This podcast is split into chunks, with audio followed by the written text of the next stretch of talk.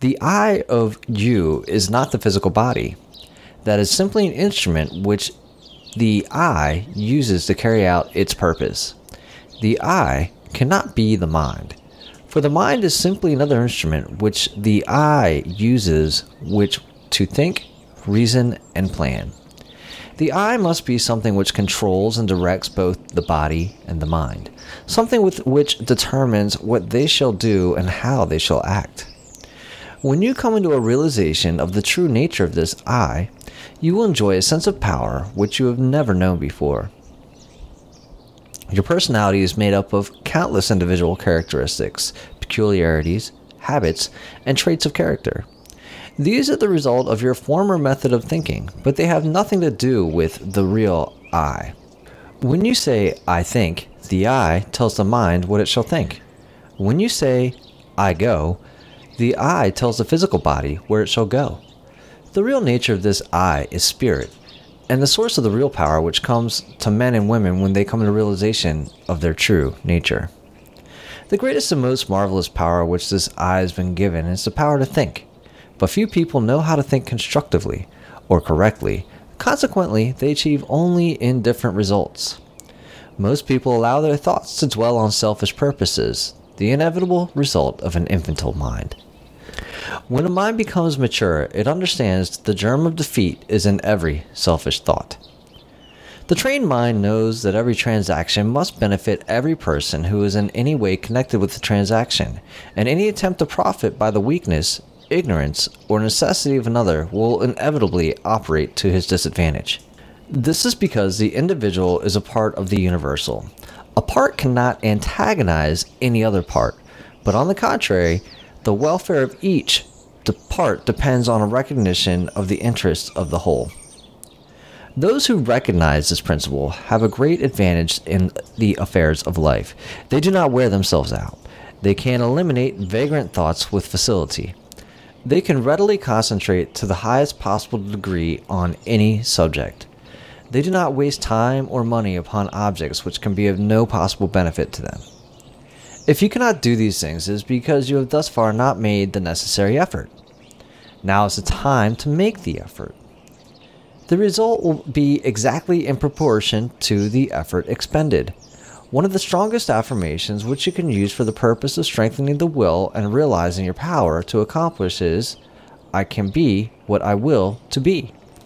Every time you repeat it, realize who and what this I is. Try to come into thorough understanding of the true nature of the I. If you do, you will become invincible.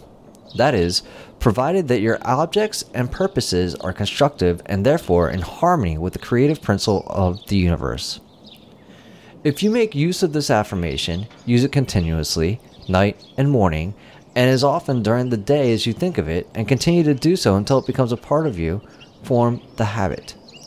Unless you do this, you better not start at all, because modern psychology tells us that when we start something and do not complete it, or make a resolution and do not keep it, we are forming the habit of failure. Absolute, ignominious failure. If you do not intend to do a thing, do not start. If you do start, see it through, even if the heavens fall. If you make up your mind to do something, do it. Let nothing, no one interfere. The I in you has determined. The thing is settled. The die is cast. There is no longer any argument.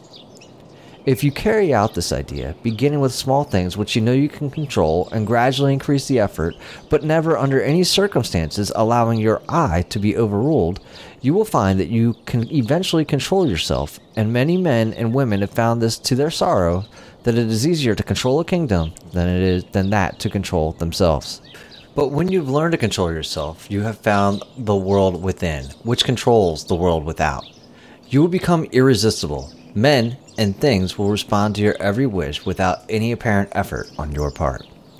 This is not so strange or impossible as it may appear when you remember that the world within is controlled by the I, and this I is part or one with the infinite I, which is the universal energy or spirit, usually called God. This is not a mere statement or theory made for the purpose of confirming or establishing an idea, but it is a fact which has been accepted by the best religious thought as well as by the best scientific thought.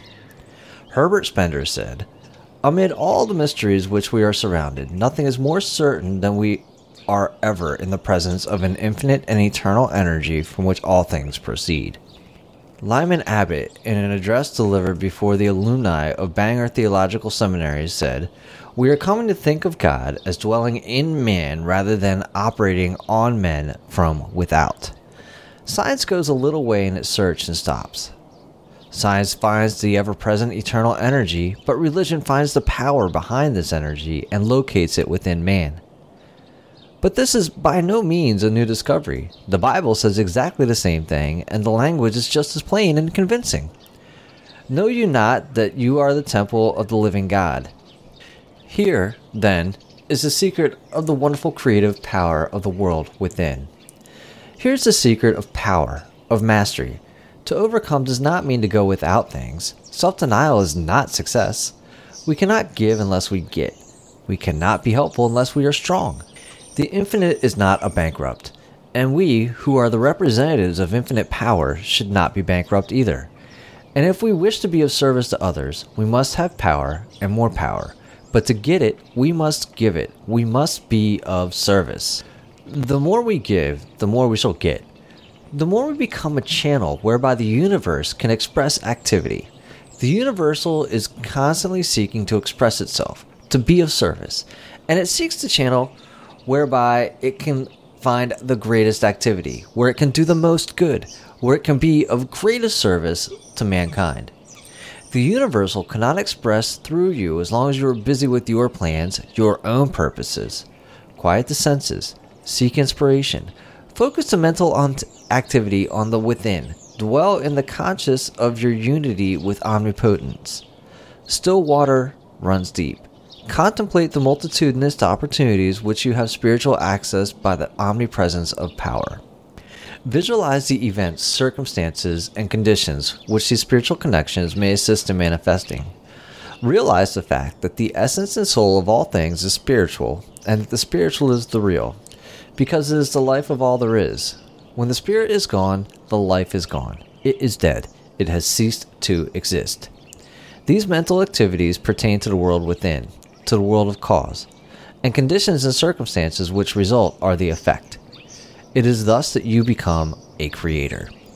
It is important work, and the higher, loftier, grander, and more noble ideas which you can, conceive, the more important the work will become.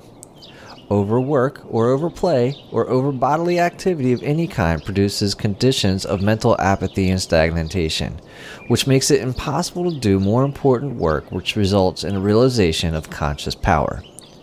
We should, therefore, seek the silence frequently. Power comes through repose. It is in the silence that we can be still, and when we are still, we can think, and thought is the secret of all attainment. Thought is a mode of motion carried by the law of vibration, the same as light or electricity. It is given vitality by the emotions through the law of love. It takes form and expression by the law of growth. It is a product of the spiritual I, hence its divine, spiritual, and creative nature. From this, it is evident that in order to express power, abundance, or any other constructive purpose, the emotions must be called upon to give feeling to the thought so that it will take form. How may this purpose be accomplished? This is the vital point. How may we develop the faith, the courage, the feeling which will result in an accomplishment? The reply is by exercise. Mental strength is secured in exactly the same way that physical strength is secured by exercise. We think something perhaps with difficulty the first time. We think the same thing again, and it becomes easier this time. We think it again and again. It then becomes a mental habit. We continue to think the same thing. Finally, it becomes automatic. We can no longer help thinking this thing. We are now positive of what we think. There is no longer any doubt about it. We are sure we know. Last week, I asked you to relax, to let go physically. This week, I'm going to ask you to let go mentally. If you practice the exercise given to you last week, 15 or 20 minutes a day, in accordance with the instructions, you can no doubt relax physically. And anyone who cannot consciously do this quickly and completely is not a master of himself. He has not obtained freedom. He is still a slave to conditions. But I shall assume that you have mastered the exercise and are ready to take the next step, which is mental freedom. This week, after taking your usual position, remove all tension by completely relaxing, then mentally let go of all adverse conditions, such as hatred, anger, worry, jealousy, envy, sorrow, trouble, or disappointment of any kind. You may say that you cannot let go of these things, but you can. You can do so by mentally determining to do so, by voluntary intention and persistence. The reason that some cannot do this is because they allow themselves to be controlled by emotions instead of by their intellect. But those who will be guided by the intellect will gain the victory. You will not succeed the first time you try, but practice makes perfect, in this as in everything else, and you must succeed in dismissing, eliminating, and completely destroying these negative and destructive thoughts, because they are the seed which is constantly germinating into discordant conditions of every conceivable kind and description there is nothing truer than that the quality of thought which we entertain correlates certain externals in the outside world. This is the law from which there is no escape, and it is this law, this correlative of the thought with its objects, that from time immemorial has led the people to believe in the special providence, Willmans.